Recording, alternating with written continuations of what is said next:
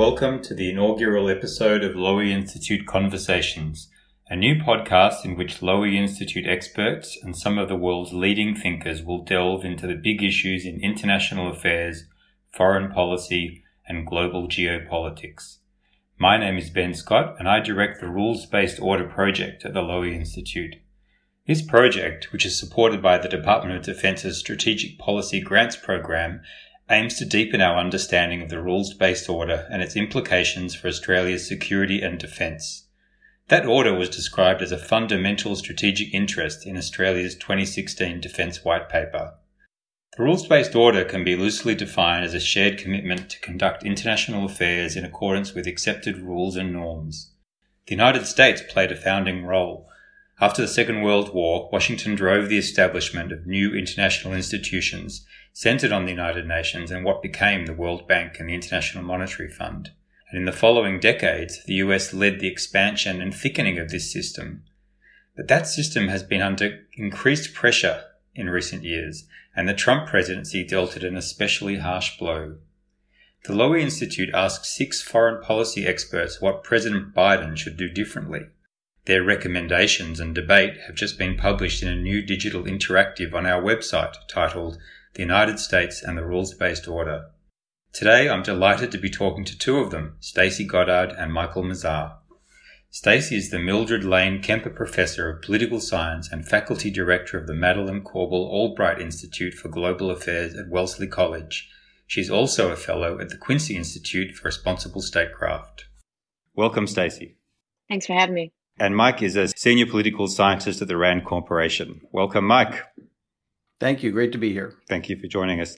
Stacie, if I can go to you first, when it comes to the rules based order, do you think Joe Biden should just try to pick up where Obama left off four years ago? No, no, Ben. I mean, there's there's no reset here um, for a number of reasons. I mean, the most obvious one is, but regardless of what we think about it, the last four years happened, and I think in particular for the rules based order, uh, there are two things that are quite evident. Uh, first of all, is that a lot of the rules based order and a lot of its core institutions really need significant reform if they're going to be able to deal with the type of collective challenges that we're facing today. So, to take the two, in some ways, really obvious ones, I think that there's no doubt, for example, that the World Health Organization that needs some reform and rebuilding after what we've experienced in this global pandemic. I also think that looking at something like the Paris Climate Accords to just say something like, oh, let's go back to Paris just doesn't make any sense. We understand that Paris is no longer an effective way of achieving action on climate change. So, for that reason alone, we can't go back. But I think the other reason is quite obvious. We now understand that there isn't just some sort of harmony of interest that's going to get us to reform of the rules based order. And it's particularly obvious now that the United States, China, Russia and European countries as well on very different pages when it comes to the rules based order. So we can't just make the type of assumptions that we would when Obama was leaving office. Thanks, Stacie. In your piece, you talk quite a bit about great power competition in particular. And, and one of your arguments, if I understand it, is that previous versions of the rules-based order in many ways overpromised. Uh, that they promised in some ways that we would be able to tame the illiberal powers. Whereas, Mike, you argue that the rules-based order actually did too much, that it, that it overreached in some ways. In fact, Michael, when I read your argument, I saw a similarity between a frequent complaint that our prime minister makes about what he calls a negative globalism. And I just wanted to read what he says about that to you and see if, if, if it gels with what, what you're thinking about the rules based order. In his words, we should avoid any reflex towards a negative globalism that coercively seeks to impose a mandate from an often ill-defined borderless global community and worse still, an unaccountable internationalist bureaucracy. Does that chime with your critique of the rules-based order? Yes, and I think that you know Stacie and I probably don't actually disagree about this. I think that it's possible to say that the order overpromised and that it in service of those overpromises it ran a little bit out of control. I think one of the critical balances is and this is a reason why in answer to your last question I think I agree 100% with Stacie that there's no going back in part because partly due to the last 4 years, partly due to you know January 6th and the attack on the Capitol, but before that a mishandled COVID response the Black Lives Matter protests, before that, uh, the financial crisis in Iraq, the United States simply does not have the position that it had as recently as 2013, 2014 in terms of leading a normatively based order. I'm not saying that it has lost it entirely, that it can't get some of that back, but it I think it has to approach the promotion of norms and values in particular with great nuance over the next several years. And so that's one reason why I think it's even more true than when we, we reached that conclusion in our RAND study that forcible value promotion was pushing the boundaries of a shared order way beyond what was sustainable. And the trick, of course, is to find some kind of balance where you can be powerfully advocating for norms and values, supporting them where possible, um, getting behind the voluntary embrace of those norms in other places, but not trying to shove them down anybody's throat, kind of like your prime minister's quote. You know, I think that there's plenty of smart people in the my administration who I'm sure realize that need for that balance, and hopefully we'll begin to see it. Right. The rules based order, it seems to me, can be understood in two broad ways. I mean, one, it's often, when it's characterized as a liberal international order, it's associated very much with uh, values promotion and, uh, and, and using that as a tool to constrain or counter in some ways revisionist powers. But another way of understanding it, which you talk about a bit, Stacie, is about managing great power relations, which in some ways is almost value free when we think about the arms control agreements that limited great power competition in the Cold War. The way that issue seems to be figuring now is, uh, again, going back to your comments on Paris, climate change. And uh, we're hearing a lot of a lot, a lot of members of the administration making reassuring statements that uh, though they will pursue greater cooperation with China on climate change, which is very welcome, that that won't be in any way at the expense of, of competition or efforts to counter China, whether it's in the South China Sea or on human rights, Hong Kong, Xinjiang. Um, just, just going to you first, Stacie, do you think that's a balance that can be struck or, or does there really have to be trade-offs in the end? So this is going to sound like wishy-washy answer, but I think uh, you know the, it's it depends, right? So I think that ultimately what we need to think about is the rules based order is a means you know it is not necessarily an ends in and of itself. And, and and so why is that important? Well if you want to imagine what united states grand strategy should be for example ultimately it should be oriented towards protecting interests like preserving democracy and, and other liberal values. So i think that's absolutely essential so how do you do that through an order well in some cases and i think with like-minded partners that becomes kind of what some have referred to as a very thick order, right? It is about producing these shared institutions and rules that are very democratic and they center human rights and they center those types of liberal practices. But in order to preserve democracy at home, you also need to have partnerships on issues like climate change and on issues like arms proliferation, because those bear catastrophic costs if you allow proliferation to get out of control, if you allow climate change to get out of control. Um, so it depends on whether or not it needs to be value infused. Now, Ben, though, I think you're bringing up a really important question: is how do you have both, right? And I think this is going to be the balancing act. How do you both cooperate with China on issues like climate change, but still draw the line, so to speak, on other issues such as human rights? And I think a lot of that's going to be issue specific. I think, for example, that China, its leaders are reasonable. It understands it needs to collaborate on ch- climate change. It understands it's going to bear a lot of costs on climate change. So I think there, there's a lot of reason to kind of participate in this thin order. But there are other parts that are, by definition, I think are going to look more like club goods, right? That they're going to be a little more exclusionary. And then I think the question is how do you have an exclusionary order without making that necessarily a competitive order, something that just escalates into uncontrollable conflict. Just pausing on the concept of the thick order, which I think you would characterize as being at kind of the center of the rules based order, including perhaps the D10. I was struck by another part of your argument where you said that previously, by providing public goods such as access to free trade and collective security, the United States has merely enabled its opponents while allowing its friends and allies to free ride on its benevolence. Is that free riding something you see as a problem as being uh, associated with that thick sort of central part of the international order, which would include a country like Australia, I assume? Absolutely. There, in that discussion of free riding, in some ways, I was talking about the perception of what happened um, with allies and partners. Because I actually think that when you're talking about a club good, right? When you, in other words, you're talking about a partnership of, of like-minded states, you're supposed to have a little more free riding. I mean, that that's part of what's supposed to happen. It's not simply supposed to be transactional. So yes, the United States might provide some common goods. Actually, I want to be clear. I agree with Mike that it shouldn't be the only provider of common goods, but provide some common goods. But in exchange for this, it gets a little deeper reciprocity, right? So, for example, uh, the idea that when the United States is going to sit down and talk to Germany and talk to France and talk to the UK about 5G technologies, right? There's already a standing relationship there and room for collaboration. So it's not necessarily simply transactional on every single issue. It's not simply who's paying for NATO now. It can be we're going to make sure that we're generally cooperative on a number of issues having to do with security. Right. Um, but that type of reciprocity, I think, can happen in those thick relationships.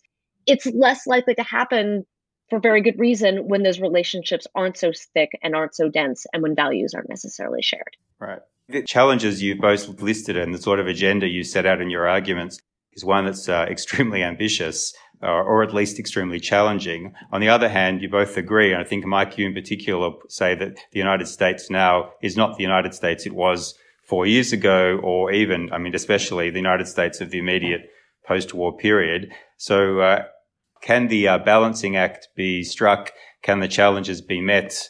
To you, Mike.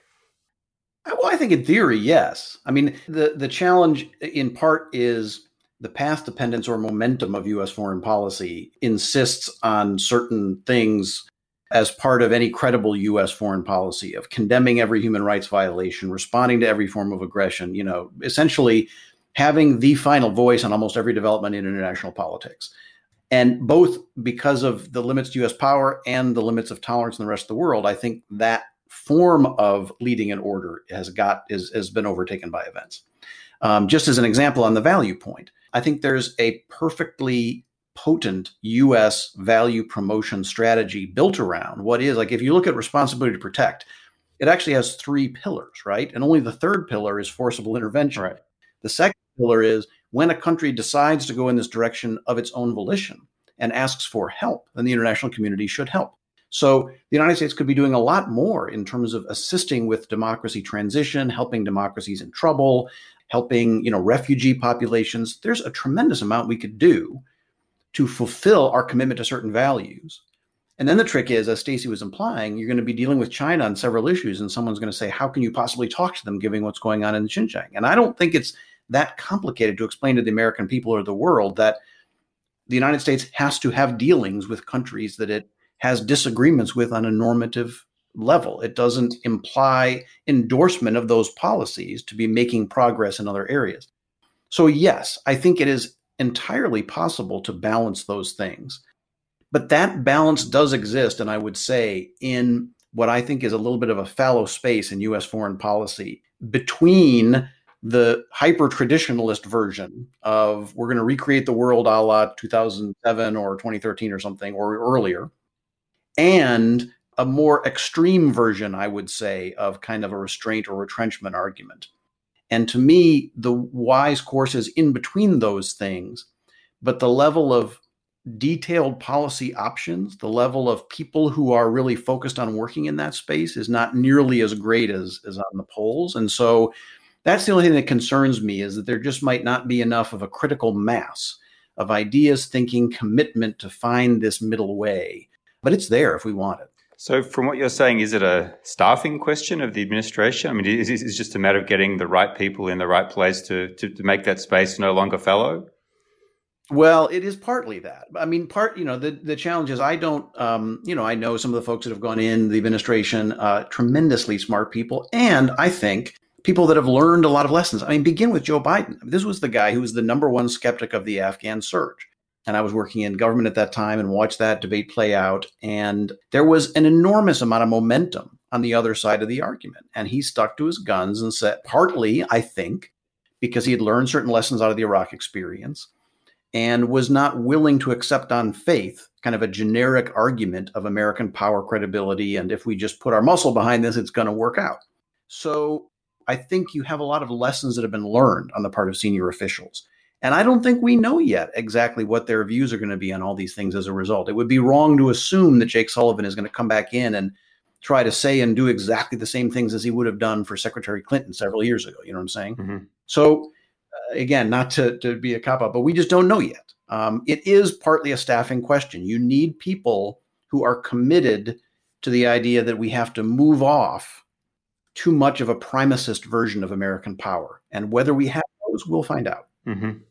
It's true, we don't know yet. One of the clearest promises that came from President Biden before the campaign was to follow through and hold the summit of democracies. I think now it's been changed to a summit for democracy, which is a small but perhaps very significant difference.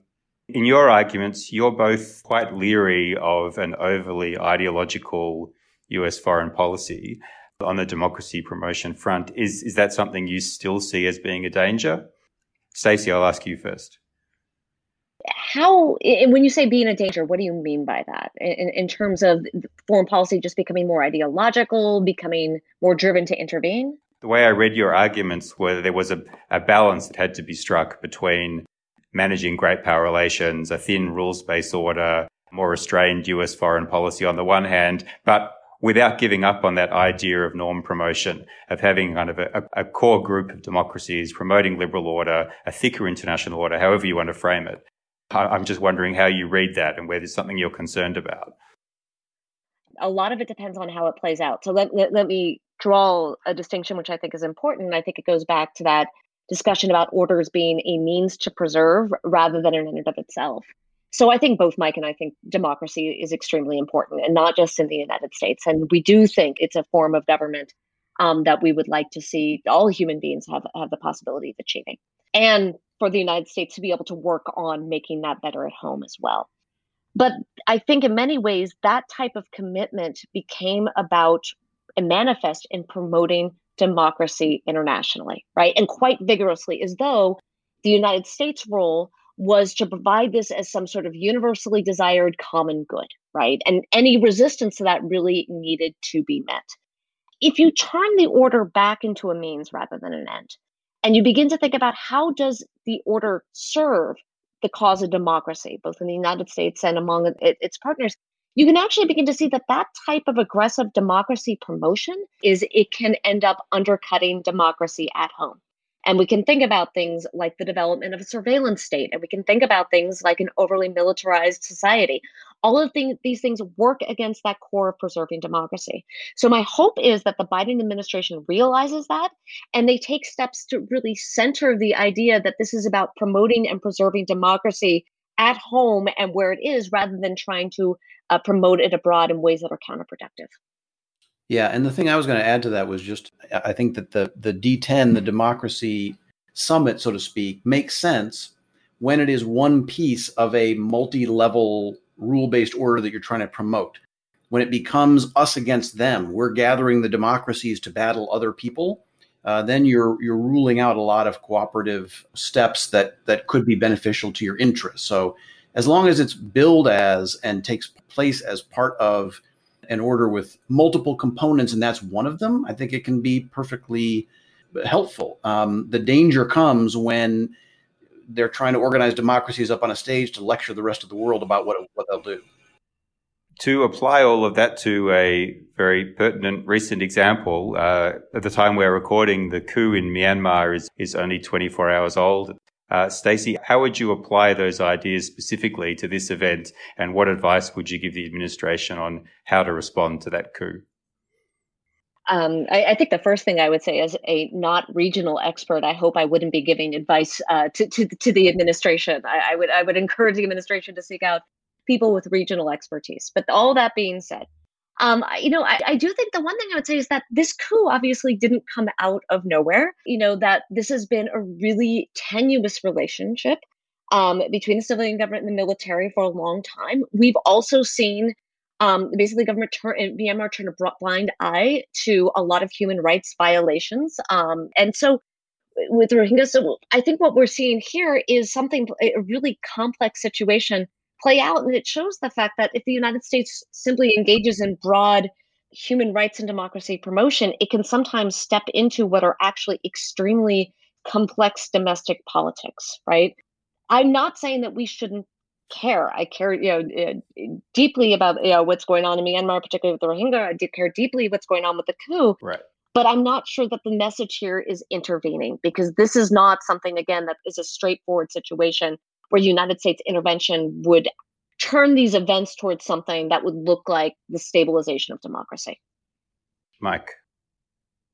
Yeah, I mean, I agree with that. And I think part of the challenge becomes even defining intervention, right? I mean, uh, clearly, we're not going to be talking about uh, some kind of uh, process to go in and, and, remove them from power. But even if you begin talking about economic sanctions against the regime and then others that support the regime, and you know, pretty soon you're you're trapping yourself in this spiral of um, intervention of different kinds that then often locks you in. You get legislation, all kinds of things happen.